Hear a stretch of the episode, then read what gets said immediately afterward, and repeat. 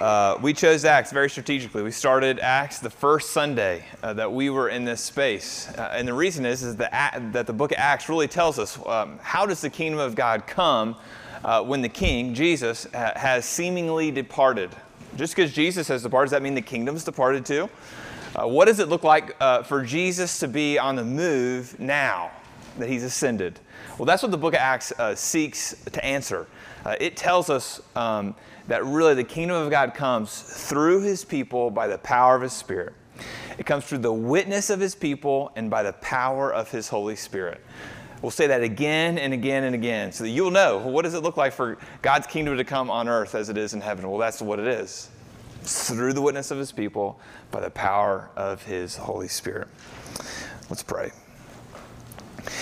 Father, we thank you for your word uh, Lord, that we are not left in the dark about who we are, who you are, and what our world is like, uh, but rather you have been very clear with us through your word. Uh, you have shined, you have shown your light on our hearts, on the world, and on your character. And so, Lord, I pray that we would glean from that tonight. Uh, Lord, that these might not uh, just be words that are truth that are kind of external to us, but Lord, I pray that you would internalize these words, apply these words in specific ways uh, to who we are as individuals. Oh, Lord, make us new because you have met us here through your word and by the power of your Spirit. Praise in your name. Amen. Uh, tonight, I want to tell you a story about Audrey. Uh, Audrey is our middle child. Uh, she's six. Uh, she's the one who's most likely to be running uh, of my three children. Uh, she doesn't really walk all that often. She just runs. Uh, she doesn't talk very often. She just screams. Um, that's Audrey. She also asks a ton of questions, tons of questions. Uh, we were in the van. This was this summer, and she points at that metal thing uh, that's close to the sidewalk about every you know dozen houses or so. We call them fire hydrants. And she said, Daddy, what is that? I said, Well, that's a fire hydrant. And she said, Well, what's, what are they for? I said, Well, that's what, uh, that's what the firemen, that's what they, they put the hose into uh, to put out a fire that would, might be close to here. You know, the hose that's on their truck, that's what they unravel to do. And she said, Well, isn't there water on the truck? And I was like, I don't know. I don't know if there's water on the truck. If there is water on the truck, there's not that much. And she said, Well, where's all the water come from? And I said, Well, it all runs underground.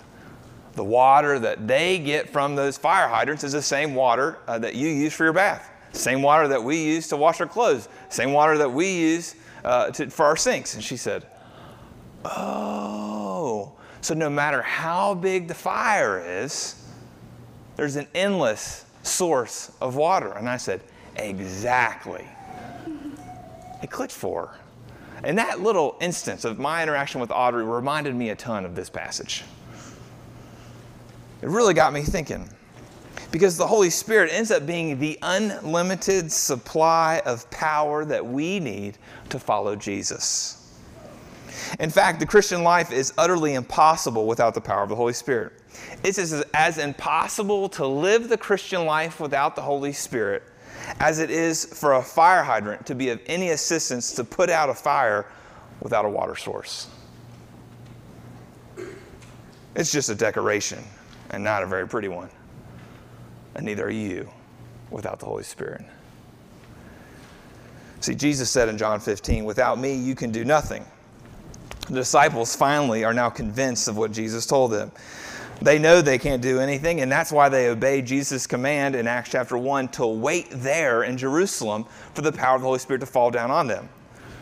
They knew that if the kingdom was going to come through the Holy Spirit, that they needed to tap into that power that the Holy Spirit brought. But if the Holy Spirit brings this power, what's this power going to do? When the kingdom of God comes, what's it going to look like? Well, I think that's what our passage tells us today. Uh, so let's read Acts chapter 2, verses 1 to 13. When the day of Pentecost arrived, they were all together in one place. And suddenly there came from heaven a sound like a mighty rushing wind, and it filled the entire house where they were sitting and divided tongues as of fire appeared to them and rested on each one of them. And they were all filled with the Holy Spirit and began to speak in other tongues as the Spirit gave them utterance. Now there were dwelling in Jerusalem Jews, devout men from every nation under heaven. And at this sound, the multitude came together and they were bewildered because each one was hearing them speak in his own language. And they were amazed and astonished, saying, Are not all these who are speaking Galileans? And how is it that we hear each of us in his own native language? Parthians and Medes and Elamites and residents of Mesopotamia, Judea, Cappadocia, Pontus and Asia, Phrygia and Pamphylia, Egypt and the parts of Libya belonging to Cyrene and visitors from Rome, both Jews and proselytes, Cretans and Arabians. We hear them telling in our own tongues the mighty works of God. And all were amazed and perplexed, saying to one another, What does this mean? But others, mocking, said, They are filled with new wine. The word of the Lord. All right, so here's the picture. Remember the picture last week? There are 120 disciples. 12 of those 120 are the apostles. You've got Mary and some of Jesus' brothers are there too. Then you've got a whole bunch of unnamed male and female disciples. That's who's in this upper room, this 120. And they're there praying, remember? They're there waiting for the Holy Spirit to come down upon them. And for 10 days, this was their posture. And finally, the Holy Spirit comes down on them. And we see what the Holy Spirit does in them in verses 1 to 4. And then we see what the Spirit does through them in verses 5 to 13. So we've got the inworking, verses, the first four verses, and the outworking is the second chunk of our passage. So, what we see in this first four passage is that they experience the coming of the Holy Spirit with their senses. You see that? A couple weird things going on here because they felt wind on their skin, they heard that wind with their ears, and then they saw fire, tongues of fire, come down on each one of them. It sounds weird to us because we're 21st century Westerners. This sounds like a trick, some kind of maybe even exaggeration on part of Luke. It sounds like something that you might have on Halloween. This might just be some kind of hype fest. I don't know. But to Luke's original audience, this scene makes a, makes a lot of sense based on what they knew about the Old Testament. See, the word wind, the word wind in Hebrew can also be translated spirit or breath. Same word, ruach not like the Marines, but ruach is a Hebrew word. It means spirit, it means breath, and it means wind. And you know why, don't you? It's because they are real things that you can't see. Jesus uses it as a metaphor in chapter 3 of John. He says, The wind blows where it wishes, and you hear its sound, but you do not know where it comes from or where it goes. So it is with everyone who's born of the Spirit he uses wind and spirit in the same place. Then in a, a, prophecy, Ezekiel chapter 37, Ezekiel's in the Old Testament. In Ezekiel chapter 37, you have this valley of dry bones. You've got a, oh, just a bunch of bones laying in a valley. And all of a sudden, these bones raise up, flesh and muscle are put on them, and they begin to walk in this vision that Ezekiel has. What makes them walk? What makes them come alive? It's God's breath. And so when they hear, when, when, when, when Luke's audience read this passage, those first four verses of chapter 2, they have those images in their heads, the things that Jesus said about the wind and about the Spirit. They've got this image from Ezekiel chapter 37 of what the wind was like. But we get stuck on what, what, what was that like physically? Well, that, that, that has some importance. But this is what they knew about God. And then you have this fire metaphor. I mean, th- this is this will really freak you out. It sounds uh, like a heavy metal concert mixed with some really hard drugs, doesn't it? It sounds like they're having a hallucination as these tongues of fire come down on each person. I don't know what this looks like. I really don't. But what I do know is what John the Baptist said. John the Baptist in the Gospels, he says uh, that when the Messiah comes, he would baptize with the Holy Spirit and with fire. I do know that in the Old Testament, throughout the whole Old Testament, fire is associated with the presence of the Lord, especially in the life of Moses. Remember, uh, remember when God calls Moses, where's he at? A burning bush that's on fire.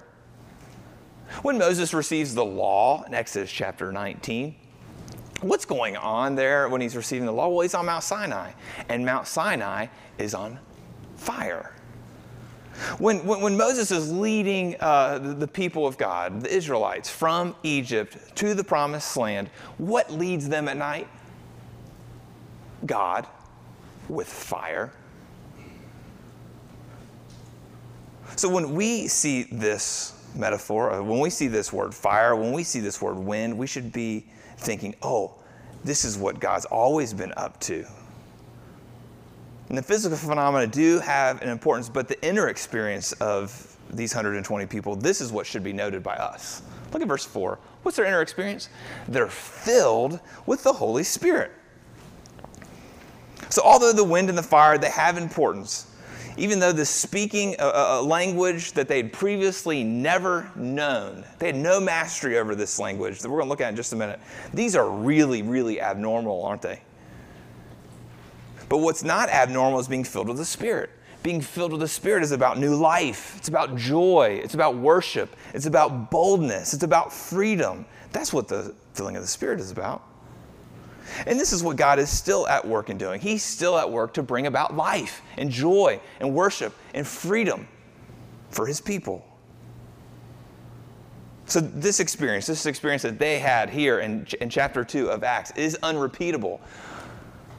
But what is repeatable is being filled with the spirits. That is. See, we're like leaky buckets. As soon as we have receive a filling of the Holy Spirit, it just leaks right out because we're broken sinners. And when it leaks out, it doesn't mean that we're not Christians. It doesn't mean that we've lost the Holy Spirit's presence in our lives. It doesn't mean that we've lost our standing as sons and daughters of God. But what it does mean is that we have lost power we have lost joy, we have lost freedom, and we have lost boldness. So, how do you get it back? Jesus' Sermon on the Mount. He says, uh, Those who hunger and thirst for righteousness will be filled. And when we, we read Jesus saying something like that, we say, Oh, all right, so if I'm hungry, if I'm thirsty for Him, I'm thirsty, I'm hungry and thirsty for righteousness, He'll come, He'll fill me, and then I won't lose it anymore. No, no, no, no. You, you'll lose it instantly. What Jesus is trying to teach us right here is that those who are perpetually hungry are the ones who are perpetually filled. And what that means is it makes the Christian life about admitting that we need the warmth of the fire of the Spirit. It makes the Christian life is about admitting that our sails are down and that we need the wind and the energy of the Spirit to blow on us if we're going to go anywhere. It's about constantly holding up our cup to God and asking Him to fill it and to warm it. This is the work that the Spirit wants to do in you, brother and sister. All that weird stuff. Don't, don't, don't get caught up on that stuff. It's, it's important. The important part for us is their inner experience. They're filling with the Holy Spirit. That is what God wants to do in you. But it didn't stop there for the disciples. It kept going. The, the Spirit had an outworking in verses 5 to 13. Look what happens here. Remember, Jesus says, uh, when the Spirit comes on you, you're going to be a witness in Jerusalem, and then in Judea, and then in Samaria, and to the uttermost parts of the world. But you got to wait for the Holy Spirit. Well, the Holy Spirit comes, on, comes down. They don't sit in there and have a party endlessly and just say, we just want to soak this experience up for days and days and days. We've been waiting for 10 days, praying for 10 days for the Holy Spirit to come. Now let's just enjoy the Holy Spirit for the next 10 days. That's not what happened. The Holy Spirit came, where'd they go? Out into the street instantly went out into the street. And when they went out into the street, what Jesus is doing is that he's fulfilling his promise. Remember, he says, You will be a witness in Jerusalem. And that's where they are. And when they go out into the street, when all this happened, it's called Pentecost. Well, Pentecost isn't just something that happened in Acts chapter 2. It's actually a feast that God commanded the Israelites to have in the law. And so the Jews were in a habit of uh, celebrating this feast. And, the, and, and really, Pentecost was, really, was all about celebrating God's goodness to them. This happened at harvest time, their goodness to them and providing for them physically. Pentecost was also about celebrating the old covenant that God had made with Moses, that they were indeed God's people. So when they got to Jerusalem, it was a party. And by the time that we get to the first century, the Jews had dispersed. They were all over the known part of the world at that time. That's why you've got all those, uh, all, the, all those um, places in verses uh, 9 and 10 and 11 of where they'd come from. It was kind of like what we hear uh, of, of, Islam. They go back to Mecca. It's, it's every uh, Muslims' desire to go back to Mecca at some point? Well, it was every Jew's desire at some point in their life. Probably not every Jew every year, but at some point in their life, they would come back to Jerusalem for Pentecost. So you had people there from Iran, from Iraq, from Northern Africa, from Turkey, from Italy, everywhere. And when they're up there, there's 120 people that go out into the street with a whole bunch of people who don't look like them, that they can't even communicate with. They're given a miracle. And the miracle is that these 120 people are now able to speak a language that they didn't know before. So all of a sudden, you had these backwoods Jews from Galilee. They were looked down on as unsophisticated people, these Jews from Galilee. And they've got this accent and they start speaking languages that they don't know. It would be like some of you, probably like me, if I'm honest. If I started speaking Russian, I'd have a little bit of a twang about it, wouldn't you? It would be like speaking, uh, speaking Arabic with no R's because you were from Boston. You're a dead giveaway. So, this strange speech, this miracle that happens at the coming of the Holy Spirit, this is what Luke gives his time to. Eight verses. He barely mentions wind, he barely mentions fire, but this strange speech is of great importance to him. He goes to great lengths to explain exactly what's going on here.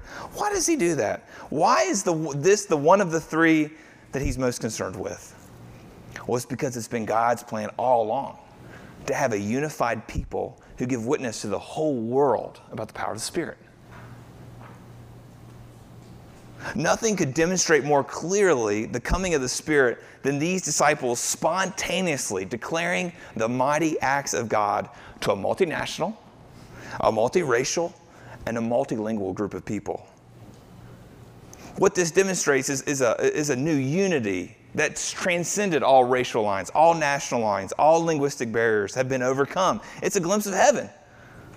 There's no divisions among this new humanity all of the divisions that happened because of Genesis 11, that were the judgment of God, how are now being undone in uh, Acts chapter 2 by the power of the Holy Spirit. And here's what we're going to see in the book of Acts. You're going to keep seeing this theme of the church becoming this united society where gender, ethnicity, race, language, socioeconomic class, they're all overcome because God's family is united by something so much greater than that. It's united by His Spirit. Now, those who've been around the church, we, we think about the book of Acts, we think about it as it's the, it's the um, account of the growth of the church in a numeric sense. And it very much is that, but it's more than that. Acts also details the unification of the church, the unification of the church across all human lines, and now serves as a model. It serves as a model for us on how we too are approach these issues, both in our church and in our neighborhood. So, in our church, do we desire numeric growth? Yes. But we also long to see reconciliation happen. We long to see reconciliation happen across all types of people. And this kind of reconciliation, it's really difficult, if not impossible, without the work of the Spirit. John 13, verse 35 says this By this, all people will know that you're my disciples if you have love for one another. Let me say it again. By this, all people will know that you are my disciples if you have love for one another. Now, I think unbelievers, they, they, they can spot this. Real love is so unusual, but real love across diverse lines is even more unusual. And I think this is part of the explanation for the growth of the early church. And my hope, it's part of the story of how our church grows too. So we see this outward working of the Spirit. It leads to the unity of God's people, but it also leads to the witness of God's people. Look at verse 11. Verse 11 tells us the content of their witness. So when, you, when they start speaking languages that they had never spoken before, what are they talking about? They're talking about the mighty acts of God. Do you see it there? This is an interesting term to use for essentially what is evangelism. The mighty acts of God. See, when we usually think about witnessing, we think about apologetics, don't we? Asking, answering big questions that, that, that, that unbelieving world asks. You know, how, how can you trust the Bible? How could a good God allow suffering? How are miracles plausible? That's what we think about. We think about witnessing being like that. Maybe you think about witnessing as a program, as something that's kind of door to door in its nature.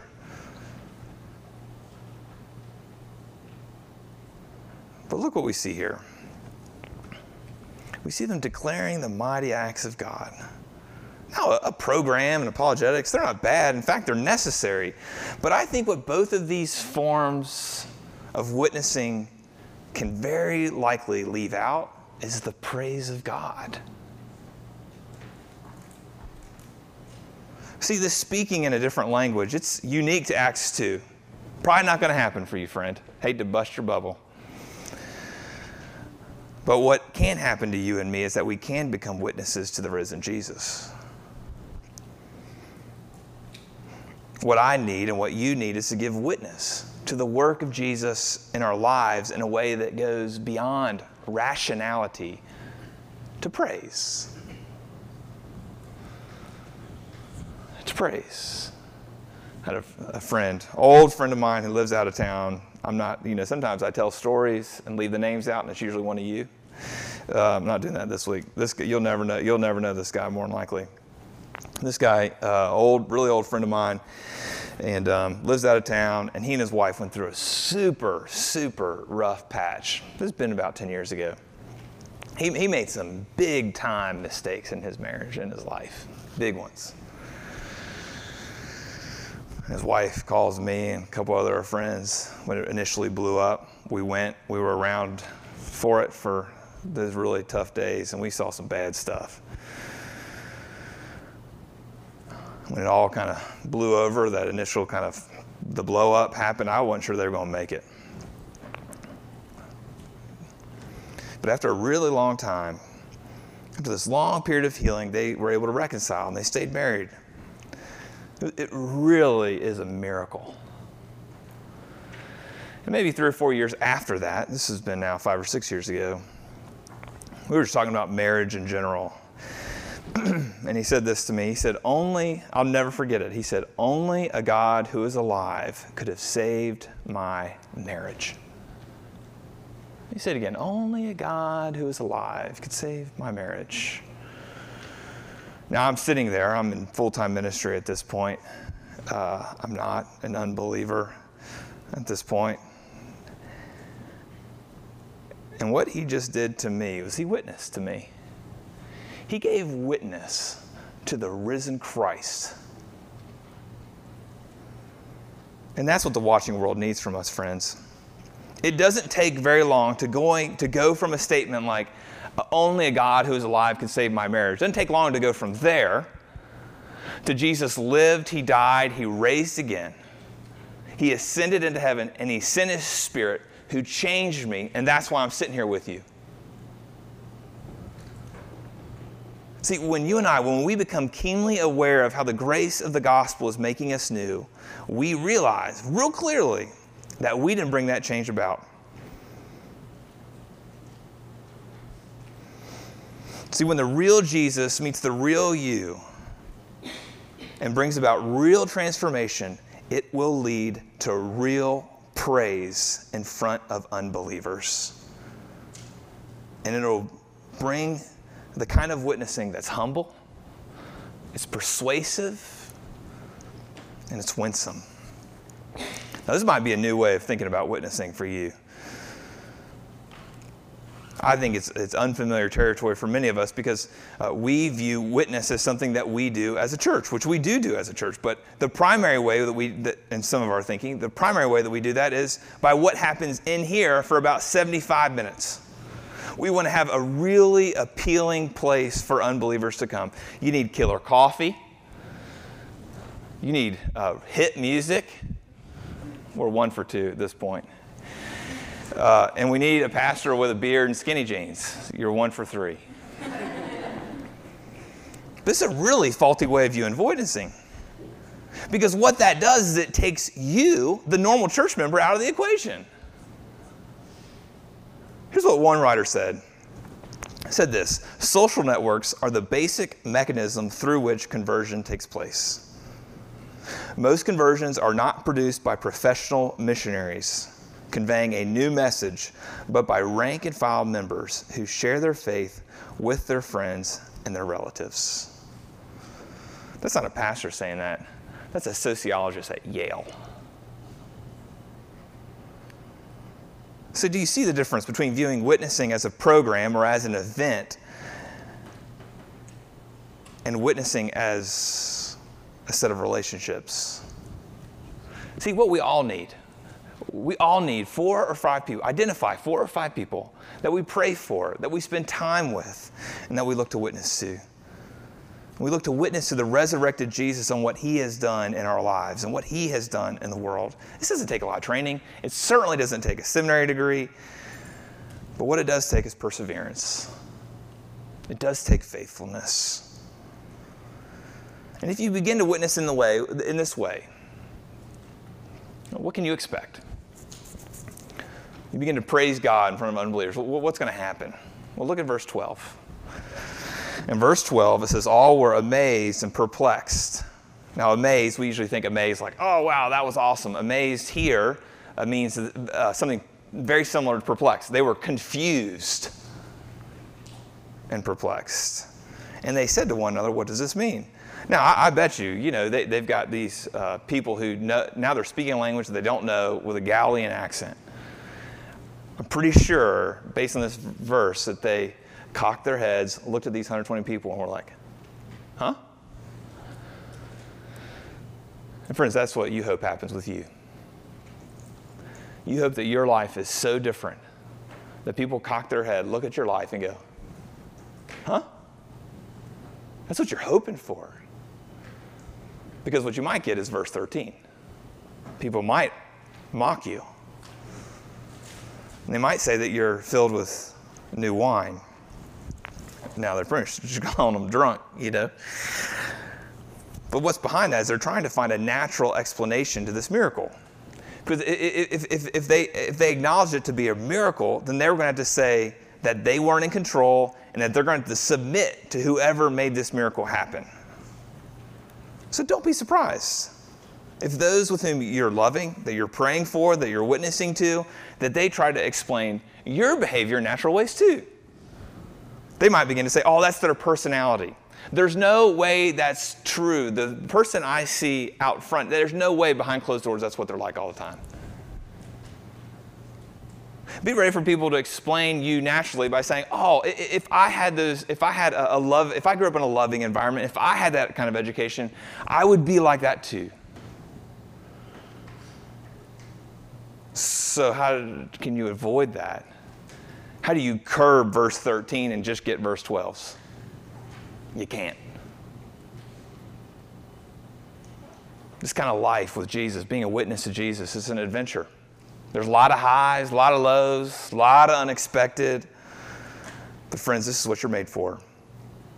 You're made to be a witness to the resurrected Jesus by the power of his Spirit so the kingdom of God can move to the ends of the earth four or five people at a time. Let's pray. Father in heaven, we, uh, we do know this was an unrepeatable event, but what we do know is that you are still alive and active. You still do fill people with your spirit. You still do unify your people. You still do give us power to witness. Oh, Lord, do this in our church, in our community, in our lives as individuals. We pray this in your name. Amen.